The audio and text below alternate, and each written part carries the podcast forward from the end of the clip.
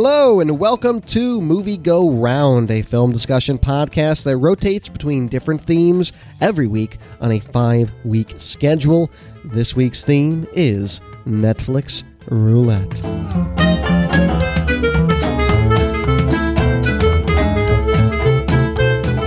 Hello, everybody. My name is Brett Stewart. Joining me, as always, my superb co hosts, Nicole Davis. How are you? I'm doing really well. Although, unlike our heroine of this movie, rather than having a whiskey permanently glued to my hand, I'm going to have a glass of wine glued to my hand for this movie because it's this movie. I am also drinking. I don't know if David is. David Lusader, did you have to drink to watch this movie and then get through this discussion? To watch the movie, yes, I believe I told you both in the middle of it. Oh no, the wine is gone. Uh, but for to discuss this movie, I will be the DD. I will make sure we get where we're trying to get to. All right. well, those for those unfamiliar, Netflix Roulette is where the three of us have the opportunity to spin a wheel that generates three random films on Netflix. We exclude television shows, and if documentaries pop up, we typically exclude those as well. And then we take those three films and we make a discerning uh, decision as to what uh, of those three films we're going to watch. This allows us to weed out some really weird things that might not necessarily work in a conversational format. And somehow the three of us picked this. Uh, in hindsight, I feel like either of our other two options might have been better. Um, but we ended up with this movie. But before I announce this movie and give our uh, listeners a bit of context, I do want to announce next week so you can follow along. You're going to want to follow along with this one, at least I think so. Next week is Future Classics. That is where one of the three of us has the opportunity to bring a movie to the panel that has come out in the last 10 years. So as of right and now, it's your turn, Brett. So it's my what turn. You bring, what you bringing? Well, so as of right now, you can you can uh, bring 2008 and onward, and I'm going to bring a relatively recent film, uh, Skyfall. I'm going to bring a James Bond action film and claim that it is a future classic, and I'll explain why next week. So be sure to turn in, uh, tune in. Also, I think it's on like Netflix and stuff, so people can get it really easily. Uh, but I digress. Let's talk about Lucky them. It came out in 2013. Obviously, you can find this on Netflix if you uh, spin a wheel, because that might really be the only way to get this movie. I can't imagine it being recommended to you. Uh, this comedy uh, comedy drama, no less, is about an established music journalist who investigates the disappearance of a famous musician. Ellie Klug, her her last name is not Klug. Uh-huh. It's Klug. Oh yeah, I think it's Klug. That's still bad. Ellie Either Klug way, not great. Stu- I returned the reading. Ellie Klug is stuck in a never-ending cycle of rock gigs, heavy drinking, and one-night stands with young artists. She's like 45, he said. Next time we're, uh, you know, outside of this ridiculous. Oh my god, I can't get through these ridiculous synopses, guys.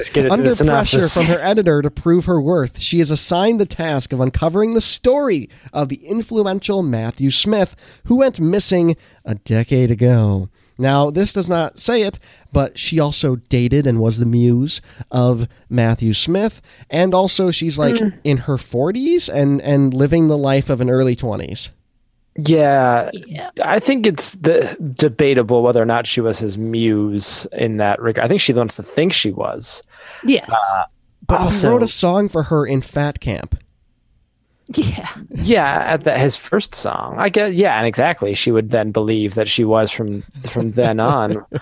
Which uh, that whole "I'm stuck in my twenties thing. Okay, interesting idea. Yeah. Horribly executed and and uh, chased after in this movie. Very poorly. Yeah. And this lead is played by Toni Collette. Uh, yeah, this movie is full of people you will recognize. Mm-hmm. Yeah, like this is an Academy Award nominated actress that ends up in what I think most. I don't think there's any good actors in this film. Um, with the exception perhaps of Mustache you, Man. You don't think no, there's no, any no, good performances. You don't think there's, there's any good performances yes. in this film. There are good actors yeah. in this movie. The there question is, are they doing a good job in this movie? No. Well, Mustache Man, uh, otherwise known as Hay- uh, Thomas Haden Church. Yep. I found him quite enjoyable in this, and I also found Oliver Platt lovely because I always love. Oh yeah, because Oliver, Oliver Platt. is great in everything. I love Oliver Platt. Oliver but he plays Platt the same character in everything. He's just Porthos yeah, exactly. in every. He's just Porthos well. in varying capacities. Porthos. Sorry. I've been in. I've been enjoying him since the original Flatliners. Um, and he's always delightful. Now, if we're gonna talk about Thomas Haden Church in this movie, we gotta talk about the way that he's inflecting David Puddy and everything that he does. This very monotone, loud volume that he carries through the whole thing. Like, he's almost the one guy who realized this is a bad movie. Right. That's why I love him in this movie. Is his delivery and his character arc is so predictable yet so lovable to me. I find him spectacularly good in this. Oh, but uh, I don't know. This this arc is it's No, almost where he- like he, when he marries turns into a different person. When he marries a married escort, is that you don't like that part of it? no, but like right after that, he suddenly turns into a. He, he suddenly turns much more charming than he Well, because she's seeing him for the real blah blah blah. Oh, I found him sad. charming straight from the beginning, quite frankly. No, he's- No, he was annoying I didn't even- right from the beginning. He's annoying kind of to the end. He- I mean, he's playing an annoying character. I and like as somebody character. who somebody who has made a documentary whatever he was shooting was terrible not a bad idea but the way he was shooting it and inserting himself in the middle of that documentary was awful it would have been about 10 minutes long probably based So- on what he was shooting for context for the listeners, because the synopsis of this film really doesn't explain it terribly well. Uh, essentially, Toni Collette's character Ellie is a uh, a journalist for like a fledgling Rolling Stone knockoff, and uh, Oliver Platt is her generic editor in chief that's smoking while Oh, the sitting across tropes. the. Oh my god! the yeah. tropes So, So he's many. Right. So he's the hard hitting, you know, um, kind of crooked editor in chief that just wants her to get the story. Uh, so, for a music magazine for pitchfork essentially right. Um, so essentially, what happens is he sends her on a quest to find her ex boyfriend gone missing. He is. Uh, Presumably either dead or has gone missing. Most people believe the former. Uh, and he was by the name of Matthew Smith. He's supposed to be almost like this, like Jeff Buckley esque, like I died in my late twenties and and I my music changed the world. let's say Not let's, not not not to make light of Jeff Buckley, who actually did die in his twenties and change the Well, world. I want to I want to quote something that they say in this movie where they're trying to say how influential and great Matthew Smith was. Somebody says, and I apologize for the bleeping. Somebody says, "F- Kurt Cobain, which, oof, I'll Oof. bleep it. Don't worry. Also, also her her fish, not her fish. Sorry, her seahorses. Seahorses. seahorse. Are named Courtney and Kurt, and I, I take issue with this because you know if you want to go like a John I and a Yoko, or like a Paul and a Linda, or like a a Jay and a Beyonce, like that's all fine with me. But Kurt and Courtney, that's the Oh, music but it's couple. okay because Courtney's the one who dies this time. So Oh my God, it goes all the way down. yes, it does. Well, uh, so yeah, she goes in, on this quest to find Matthew Smith. Her friend Charlie, uh, not even really her friend, just her her ex that she went What? on two They- dates with. They went she, on two dates. He's as rich as he needs to be. Yeah, he like sold a tech company for a gazillion bucks, so he's wealthy beyond it. and was born need. into money as well. So he has this aura about him where he's just searching for his next little fun, you know, time waster. And for him, this time, it's the community courses he's taking to become a documentary filmmaker. Oh. As someone who t- took actual college courses in that, everything he did infuriated You're me. telling me the pistol whip is not a professional camera That- movement? the fa- how much he was moving around in his interviews, I was like, "What the hell are you doing?" Maybe it has a really good stabilizer. I don't know. And he's and he's also shooting on like a relatively cheap camera, which is It poked was- fun yeah. at him multiple Yeah. times in the movie. Uh, Which so, he, and he was like, "No, it's top of the line." uh, but yeah, essentially, like what I wa- when I was watching this film, and I had to watch it in two settings um, due to time constraints, and also I just don't think I could have done it anyway. Uh, one thing I realized was there's no guiding direction of this movie, which is funny No.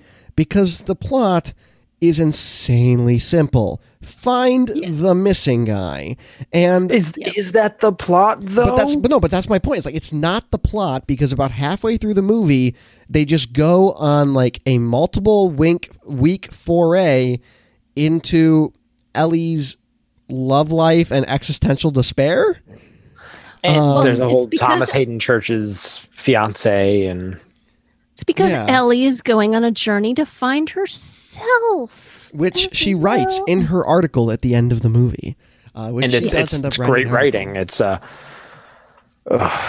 how she lives in Seattle, right? Yes. That's a really she lives, she lives in a pretty nice place. It looks like Yep.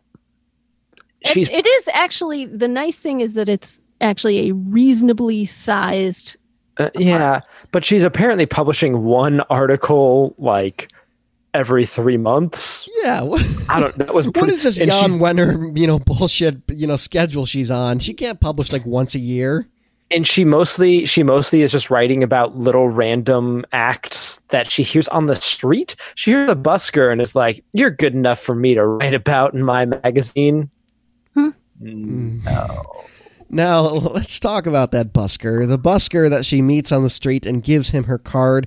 Ryan Lucas. Eggold, Lucas Stone is his name in the movie. He got his shirt off as fast as possible. Now, this guy, you might you might know his extremely punchable face from Blacklist. Um, he has the most punchable face in the world. Let's be real. no Um, No, I want to punch. I him want to kick him out of bed for eating crackers. no i wouldn't either well, in any case, he plays this this musician that's busking on the street, and uh, she wants to interview him because she doesn't want to interview big artists, as David said. She only wants to do the small indie guy and make their careers and get them exposed. And uh, long story short, she makes his career, and it turns out he doesn't really care that much about her. She A doesn't real even. twist. Well, she doesn't really even make his career. It's the thousand dollars she left Oh that was yeah, let's apparently enough that. to buy studio time and make professional CDs. Yeah, so there's a moment in this movie where Oliver Platt's character uh, has found out that Ellie has the opportunity to follow a lead, and um, as a as a journalist, you don't follow leads like this. But I digress. Uh, she No, you don't. You don't. You don't pay them. You don't. Yeah, you, you don't pay Yeah, you them don't pay five hundred dollars and let them run up the hill into the wilderness. But she does. She loses about thousand dollars on this. But the money that she has is because the rich character Charlie gave it to her because she lost the money when she left it on a park bench, the thousand dollars from Oliver Platt's character, uh, and left it next to Punchable Face Guy. Uh, Whoever is listening to this who has not watched this movie is so confused by everything we're talking about. She No. leaves money she gets and a lead as to where matthew is. Her editor gives her a thousand dollars to give to the lead because the lead's asking for money in exchange for the location of matthew smith. She loses the money while waiting for a bus with this young you know handsome up and comer the um he takes that money and ins- tries to return it to her and when she doesn't return his phone calls goes and spends it on a demo um so she has to find new money and that's when she go find goes to find her rich friend And to, then uh, at some point, she also has a relationship with this guy when they run into each other for, again. for a good third of the movie, yeah. And they're then, dating. like, at no The point in their guy. relationship Yeah. is he like, "Hey, about that thousand dollars you left me, and I left you yeah, voicemails that about." was what I thought was weird. He didn't ever bring it up no not till near the end of the movie when, When he he like pays sends her back. a letter. Yeah. Uh, let's let's talk like a little bit about because there was a point in this movie where I thought they were going to do something interesting with the relationship when he, you know, started like he, you know, had his moment of like I'm going to L.A., uh, which I don't really that was all mysterious to me. And then she has this moment of like, oh, okay, this is it. Like you're going off, and this is it for us.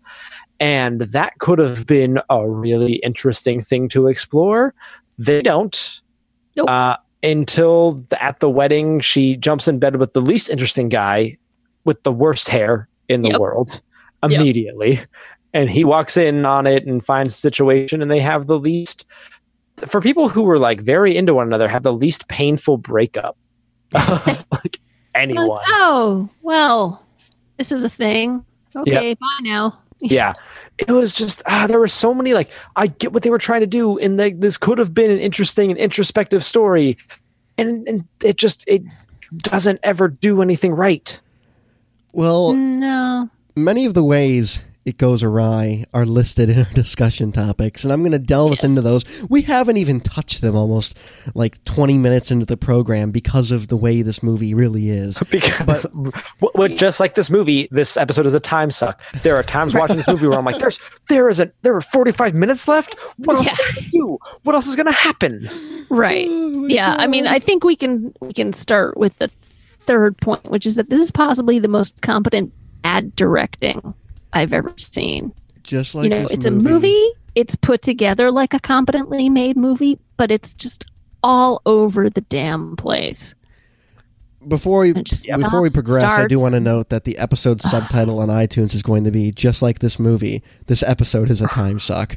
Uh, but yeah, it is. So explain to us more about how this is the most you know competent bad directing.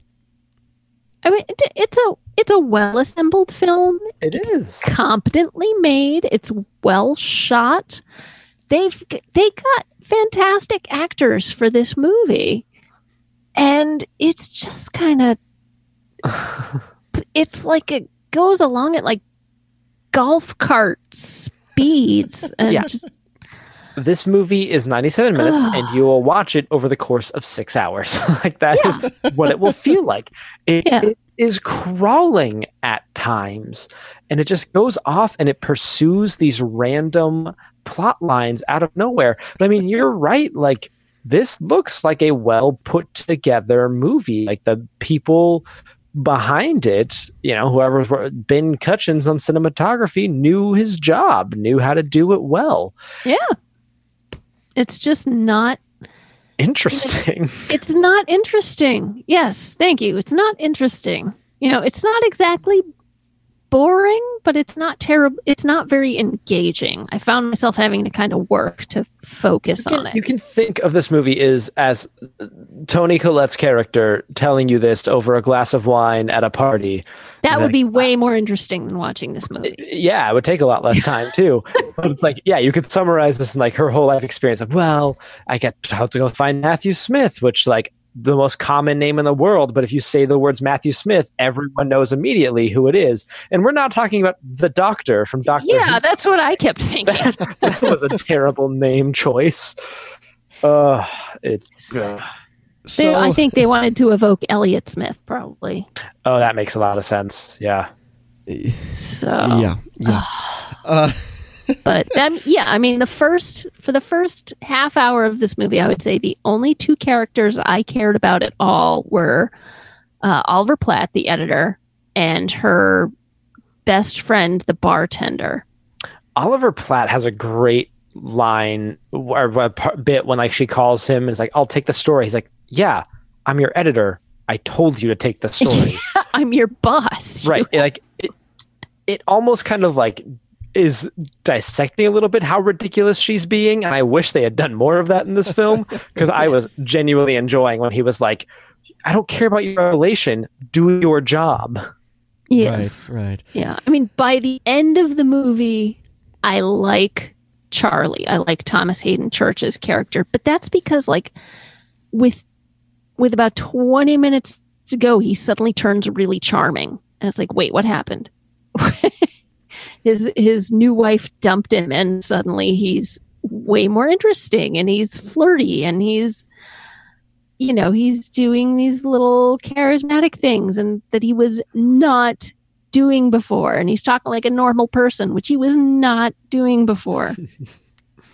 And i'm not sure what what that is if it's supposed to be that he changes and drops all of these affectations because he's actually heartbroken that this girl left him know. or if I I don't know. You know, at for at the beginning of the movie, he plays it almost as if he's on the autism spectrum. You know, he doesn't quite relate to people in a standard way. and it makes you wonder what's what's going on with him. He's very stiff and formal and mannered, and he's like trying to be cool and failing utterly. You know, a film is truly not great when perhaps one of the more interesting characters is described as, I think he might have been somewhere on the spectrum at the beginning of this movie, and then he finally no, developed a character. That's not the case. There are plenty of good performances where you know they people are playing you know people on the on the spectrum, and they do. Oh no, what I really mean by nice that is job. like, but you know that they're on the spectrum as that character. Like his characters. I, I don't. I wonder if that's what the intent is. They never say it Oh. explicitly. Interesting. He's interesting. acting in such a such a stilted way that I'm wondering Right. if that's what he's going for.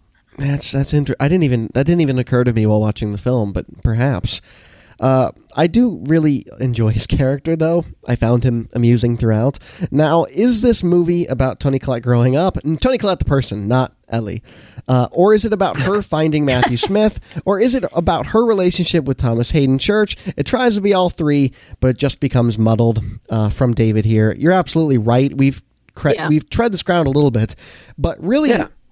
after really weird like explorations into her personal life and her professional life and um, a relationship and then like the breaking down of a relationship and then like her realizing that her her friend was really the man she needed to be with all along because she does end up with mustache guy at the end of the movie we finally Well, come she to goes out on a date with Mustache Guy at the end of the movie. We don't know. if Close they enough. end up- Oh Close God, enough. that that little scene just before their date when she's throwing away all the Matthew Smith stuff and then does that stupid little flashlight thing all alone in her apartment and like breaks down giggling about it. I was like, ugh. Oh, it's bad. It's bad. But what I'm getting to here is that after all this happens, is this all a foray away from the plot. And then they come back and she realizes, oh, wait, Matthew Smith is subscribed to my magazine and I can find him that way. and she finds him in like 10 minutes. like, Yeah, that should have been pretty easy to figure out early on. In fact, it's almost insulting to me how how what what could have potentially been a really interesting uh, exploration of the guy who gone missing, a la Eddie and the Cruisers, that I want to talk about later. Um, instead, we get this, and the end of the movie, finally, and and here's the thing: I I thought he was alive the whole time. The person I was watching Oh, yeah. thought he was dead, and I don't know what would have been more entertaining or more thought provoking. He's alive. He's Johnny Depp. He's living in a suburb. He has a kid. He's married to a diner waitress, and he's fixing a fence for about Uh-huh. a minute, and and that that's it. That that's Yeah. it. She shows up. She realizes he has a happy life without her, and that that's it. that is not i mean that could have that, yeah that could be enough i guess for her foreclosure but she is so broken by what he did to her like which was leaving. which was which was leaving and then Well, seeing no, that I arguably you, that he faked his own death. right and th- because they were together since they were teenagers and into their 20s and, and blah blah blah and uh, look apparently that's you know no therapy needed to process those emotions all you need to do is see him No, no, David. You she got therapy. She met a therapist. what? who is oh right she slept with the therapist Oh God!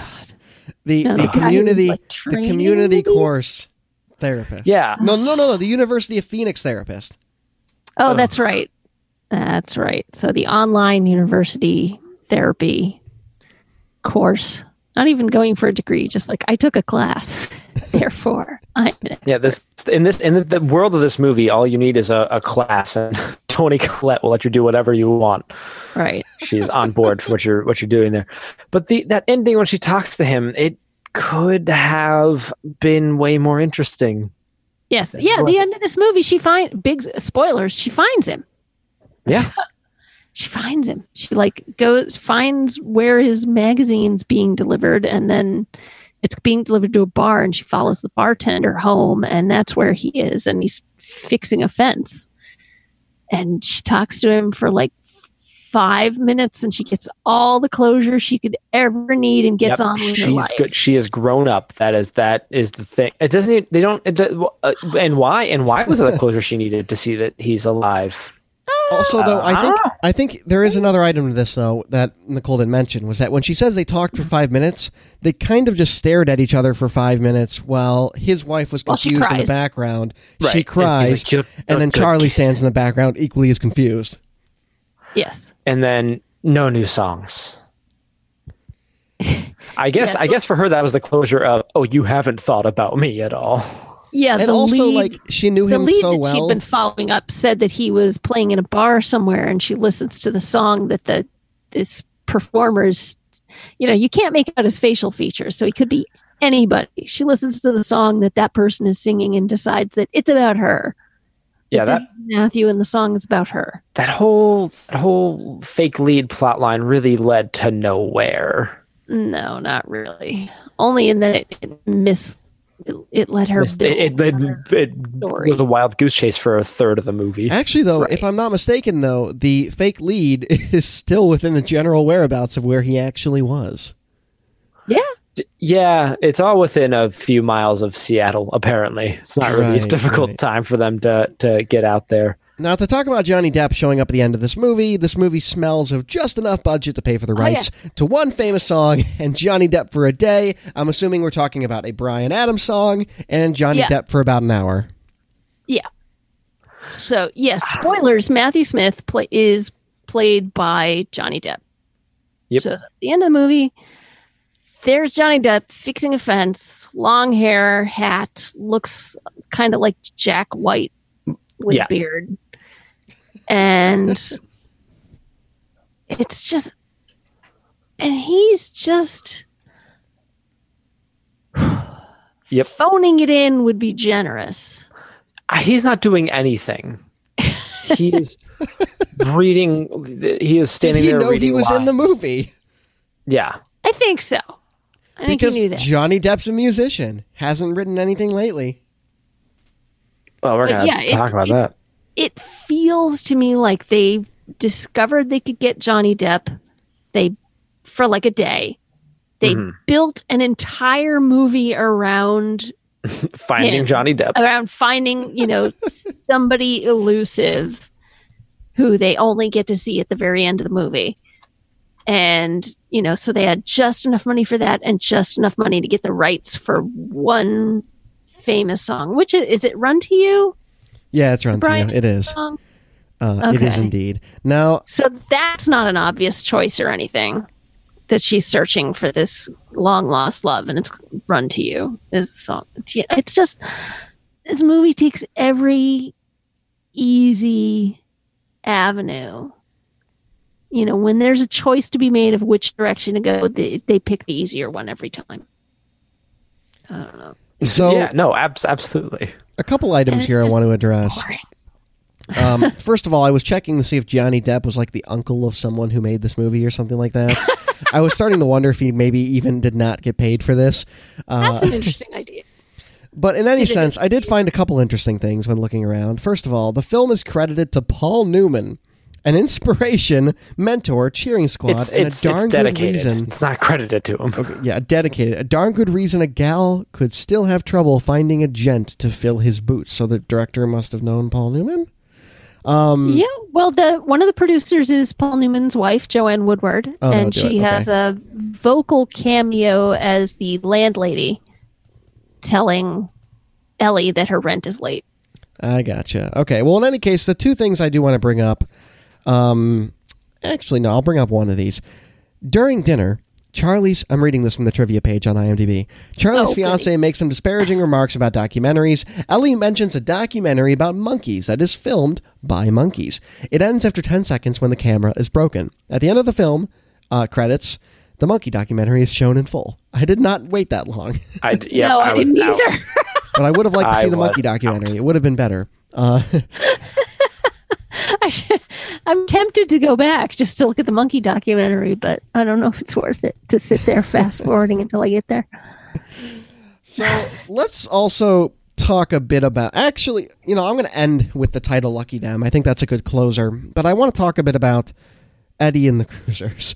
So Yes, Eddie which and the this, is, Cruisers. this movie is a remake of. Essentially, it's Yeah, the so- exact same concept as Eddie and the Cruisers. Exactly. So, for those unfamiliar, Eddie and the Cruisers came out in 1983, and it is really a film about like find the missing, you know, um, cult classic rock icon that went missing at the peak of his career, and we don't know if he's dead or if he's living in a shack somewhere or whatever. And Eddie and the Cruisers is is it's based on a novel, so I think it does actually have a level of like like the plot was laid out for them, whereas this movie's plot is all mm-hmm. over the place.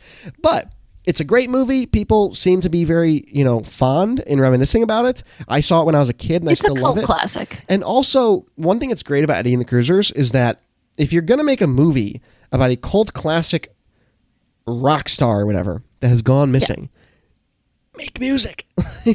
make Yeah. music. They had so many independent artists that must have been involved in some capacity in this movie to at least give them licensing to play the unrecognizable songs they played the entire film. Uh, one of the great things about Eddie and the Cruisers is that they had a full soundtrack done for the movie. They really wanted to give it like this, by like the same band. Right, right. they wanted to give it like this discount Bruce Springsteen feel, which is really what it is, and they got it done by John Cafferty and the Beaver Brown Band, and it's a great soundtrack. The soundtrack on its own holds up reasonably well, and On the Dark Side is an awesome song. it is an awesome song. And even Eddie and the Cruisers too, I find lovable, um, albeit maybe not as good. You so, might be the only. one. so what I want to talk about in regard to this, David, have you ever seen Eddie and the Cruisers? I have not. Okay, so I'm going to ask Nicole this question, and then we'll move along. Okay. What makes Eddie and the Cruisers so much better than this movie? If they're the same formula, It goes in the same direction all the time. it's it's. I mean, there are you know, it's they're searching for this guy, and then there are flashbacks to Eddie and and the Cruisers, which is his backing band, and uh, they're you know the characters are at least moderately interesting. There is Michael Paré playing the lead, and he's attractive and cool. And there's a young Tom Berenger looking attractive and cool, and it's Joe Pantole- Joey Pants is in the movie, right? and he's Ah. all right, not terribly attractive, but cool, you know. And it's All right. It's an interest, it's an intriguing movie. I think part And of it. Oh, sorry, David, go ahead. Oh, I was just saying I was just watching the monkey documentary while you guys were talking about this movie I haven't seen. Uh, definitely a better movie, Eh, but the camera does not break at the end, so there's some misdirection. All right. Yeah. Yeah. Well- we should, we should mention that the monkey documentary comes up because this movie makes this really bizarre tonal shift in the middle. Three times, like three different times. Yeah, but I mean this okay, so this is where you know the the bartender best friend, Ellie's best friend, the bartender. I don't remember the character's name. I'm not sure we ever That's fine. um she has her her causes that she's always trying to get her girlfriend involved in to go to and so you know they end up at this cause that is run by charlie's soon to be wife at that point in the movie. And the cause is to raise money for burials of house pets lost in a flood in indonesia so It their souls straight- can transition to the next stage of their existence. I'll, I'll give money to that. For Arrested And Development is- fans, it's straight out of a TBA uh, Bluth family fundraiser. oh my god! So here is where I had to pause the movie because it went from this sort of mildly comedic mystery to aggressively quirky comedy and twee indie, and I wanted to barf. And you don't have this grounded movie with Toni Collette leading a repetitive, sad life, and then bring this into it. You just don't. And That's yet they did. How, and yet they did.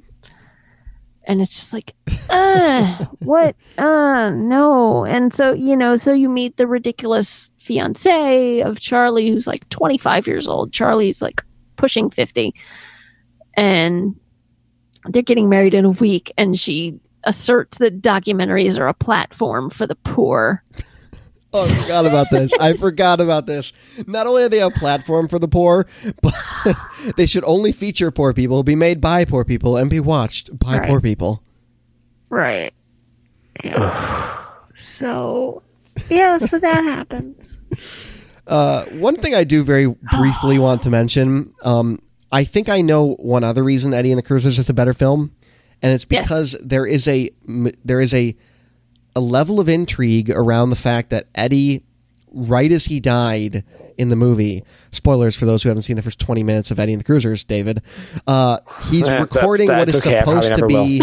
he's he's recording what is supposed to be a game changing Sergeant Pepper's, you know, esque album that will that is allegedly on tape somewhere and he's finishing up but he dies and never gets released and and it never really gets finished. And like there's this aura of like the artist has um you know has abandoned the artistry and in the middle of it happening um, and you actually get to hear the record at the end and it's actually pretty decent. So i think that's also another element of it that there is intrigue as to like him finishing the work if he's still alive. Um, which we get into in eddie and the cruisers 2 1989 not that's not great i admit that let's talk about the title lucky them why is it called lucky them That's a great question. i don't know It's an a incredibly title? generic title. I think it was. I think it was supposed to be like a title of a song or something, which would have been fine. That would have been thematic Yeah. Except if she that's- was like, yeah. If, if she was that's like, not a hey, song this that's in the movie. Right. If she's like, hey, this song that Matthew Smith wrote, "Lucky Them," that was about us. Like that would have been Yeah. fine. No, it's just random. Yep. I mean, Yeah, there's only there's one that- song in here, other than the Bryan Adams song. There's one song I recognize in here, and it's only because we heard it before in episode eight, "The Great Beauty." There's the song um, that she thinks that Matthew Smith wrote for her, um, and the song is actually Hmm. called "Everything Trying," and I can't. I'm sorry, I can't remember the artist off the top of my head. Uh, oh no, yes, I can. Uh, it's Damien Jurado. Um, and I mean, there's good. There is good indie music in the background of Mhm. the movie, but you never get to hear it front and center. The only stuff you get to hear front and center is the stuff by um, the Lucas Stone. You know, her new, her latest But you don't even really hear it front and center. You just get like 30 second tidbits of generic singer songwriter songs. But I mean, he's he looks. I don't get this look. I mean, I understand. Yes, he's wearing Punchable? flannel, but he's not wearing flannel in the Seattle sort of way. He's wearing flannel in the I'm trying to bla- break into the country music scene in It's seriously. Oklahoma. Is is a Se- just to break it down? Is a Seattle kind of way like kind of baggy? Like looks like you just got out of a, Nir- a Nirvana concert, or like you're a Pearl Jam Yes. fan. Okay, Yeah. and his was like a Uh, Luke Bryan type thing. Like it's just okay. His it's like because- it's because they had- Tritt, Billy Ray Cyrus sort of way of wearing flannel. because he called them. He went to a location and called them. Was like, "I want to be here for an hour. Whatever you want to film with me, we have to do it right now." So they grabbed whatever they could and tr- drove it over there and threw it on him. And then he mysteriously disappeared in a haze of smoke. So I have oh, no idea my why this goodness. movie's called Lucky Them. to go back to the discussion knows. topic, it's a it's a you can put it on a marquee. Uh, I think that's. I think David has once made the argument that that's like half the battle for movie titles, and we put too much emphasis on them. Yeah, know. it's like it's like your uh, your English teacher. I just with, I'm uh, always very symbolism. wary of generic movie titles.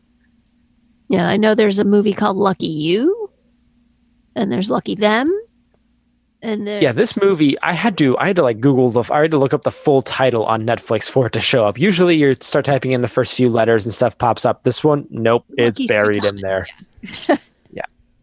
So should I mean- it stay buried? I think as we reach the end of our discussion and really run out of things to talk about with this movie, Netflix Roulette gives us the opportunity to maybe find something good, maybe find something awful, or maybe find something aggressively average. It seems like we found somewhere between aggressively average and awful. Yeah, Yeah. yeah. This is yeah, this is one of those movies that I think there's some really solid stuff here. There really is for a really interesting character piece. It just didn't do it. Yeah, the writing wasn't quite there. The direction definitely wasn't there. And there's a dead bush baby in this movie. Oh yeah, Um, Charlie kills a Uh, bush. well, baby. they don't show it, luckily. No, they don't. you know, at least that, yeah, at least they don't use a stiff dead animal as a gag. But, Mhm. you know, you get to see the live bush baby for a while, and that that was a bonus. I'm just like, oh, look, something was super cute. Yeah, and then they cover it with a blanket, and it's just like, oh, all right. I do and I then knew immediately when you see the the cage covered at the wedding, I knew immediately the thing was dead. like instantly. Oh yeah, oh yeah. No, when they wheel it out and they don't show it to you again, I'm like, nah, that thing's dead. yeah, No, And for what it's worth, I do love the ending uh, jab that Oliver Platt makes at her, where she's finally written what is apparently a good story uh, for the first time in a very long time. But they went out of print last month, so now they're all digital. Yeah. It's never gonna. It's never gonna see a It'll be magazine's the lead for their digital edition. Yep. Yeah, that that that hit too real for me. That was which that that magazine that magazine real. is now trying to survive only on digital editions. It'll be done in two more issues. I mean, the one, you know, the the big credit I will give to the writing of this movie is that they named the magazine Stax, which Right. is this fantastic blues label. Um, from Memphis. Stax, yeah, Stax and Volt together um, put out. I highly recommend going to find the Stax Volt collection. They put out, you know, several albums of excellent, excellent work that Yeah. you should go find. Everything from Otis Redding to Mavis Staples. Yeah, go listen to Otis Redding and Mavis Staples. They're better than this movie. Uh, well, I oh think that God, yeah. I think that really does does do it. I, I don't think any of us would particularly Yeah. recommend this movie. Is there anyone you No. would recommend this? Here's I'm going to throw this out here. My mom listens to the show. She loves this program. I think she would like this movie. I think it is tame enough. I think it is it is it is cheesy enough. It is It's romantic. not offensive. It's not offensive. It is romantic comedy enough. My mom will turn this on the week after we release this episode and fall asleep about a third of the way through and call me And the next day and say it's There a great movie. So I'll I'll report back on that. But other than that, I, I don't think I could recommend it. No, no, I would ra- rather recommend uh, that people search out this article on Rolling Stone that came out about a week before we recorded this. It'll have been a couple of months once this gets released.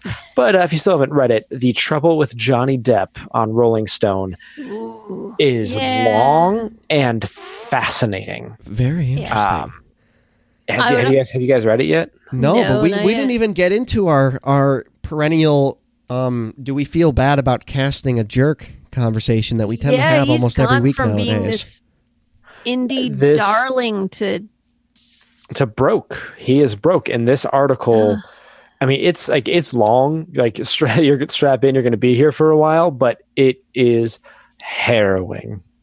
oh wow. Well, I would also highly recommend that you go seek out Eddie and the Cruisers. Yeah, we'll see about that. No, it's actually It's- good, David. Eddie and the Cruisers is not. I will. I will give a disclaimer that it's not a great movie, but it's about at the level of, of say, Streets of Fire. Streets of Fire. Wow. Maybe a Uh, little bit better. and significantly better than Hearts of Fire, the movie where Bob Dylan killed the guy who made Return of the Jedi. Uh, so, Wait, what? Yeah, Richard Marquand, the director of Yeah. Return of the Jedi, made a Okay. movie in the late 80s with Bob Dylan uh, Right. called Hearts of Fire. It is a movie Yes. where Dylan runs around with uh, that one guy. I'm going to look it up while I'm talking, uh, and he hits on a 13 year old girl. I think I think Ew. maybe maybe has sex with her. It's unclear. Ugh. And Richard Marquand made it, and then a couple months later died of stress induced heart attack when it was so badly criticized that uh, it got pulling from all movie theaters. So Aw. Bob Dylan killed Richard Marquand. Yeah, Rupert Everett. He's the guy that Bob Dylan is running around with to. Oh, they're- that's they're, right. They're competing for the love of this thirteen or fourteen year old. It's it's It's not okay. Oof. It's not okay. It's it's but next movie, I'm never gonna pick that movie. I'm not gonna force you guys to ever watch that, nor do I think it's in print. But we are going to be watching Skyfall. It's what I picked. Uh, so check it out. That is, of course, the Daniel Craig Skyfall James Bond. I think it's the 23rd movie. So uh, we're getting 25 next year. So it'll be interesting to look back on. Yeah, with uh, Danny Boyle directing. It'll be interesting to see whether or not we are talking in our Slack offline about how I hate every other Daniel Craig movie and I hate Spectre. We'll, So- we'll talk about all that next week. I Wait, hate you it. hate Casino Royale? I love Casino Royale. I hate, hate Quantum, Quantum of of Solace. Solace. I love Skyfall. I hate Spectre. So I'm in the mood for to be to love Daniel Craig again. All right. We'll Well, see. we'll, yeah, we'll, t- we'll, we'll see talk next week. Skyfall. Check it out. Where can everybody find everybody else online? Nicole Davis, where are you online? Oh God. Uh, to get my brain back together after talking about this movie. Um, you can find me shepherding our Facebook page, facebook.com slash movie go round podcast. We have got a, we got a little engagement over our Jupiter Ascending post. I'm excited. Um, you can also find me on Twitter under at your word whiz, and that's Y O U R W O R D W H I Z. You can now also find me on Letterboxd, uh, Nicole underscore Davis.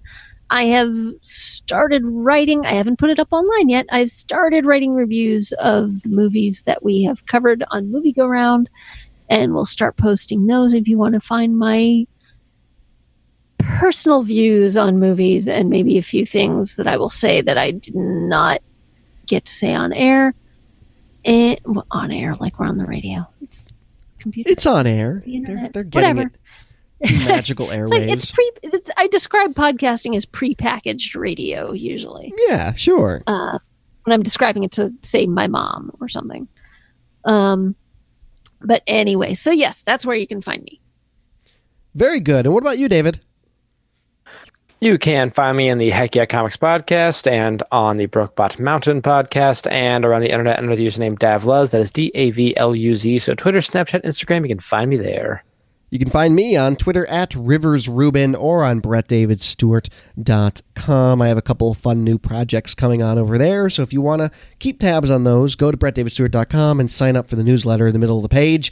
That will keep you updated once a week with whatever it is I am doing. That'll do it for myself, David and Nicole. We are back next week for future classics. We are watching Skyfall. We'll see you then.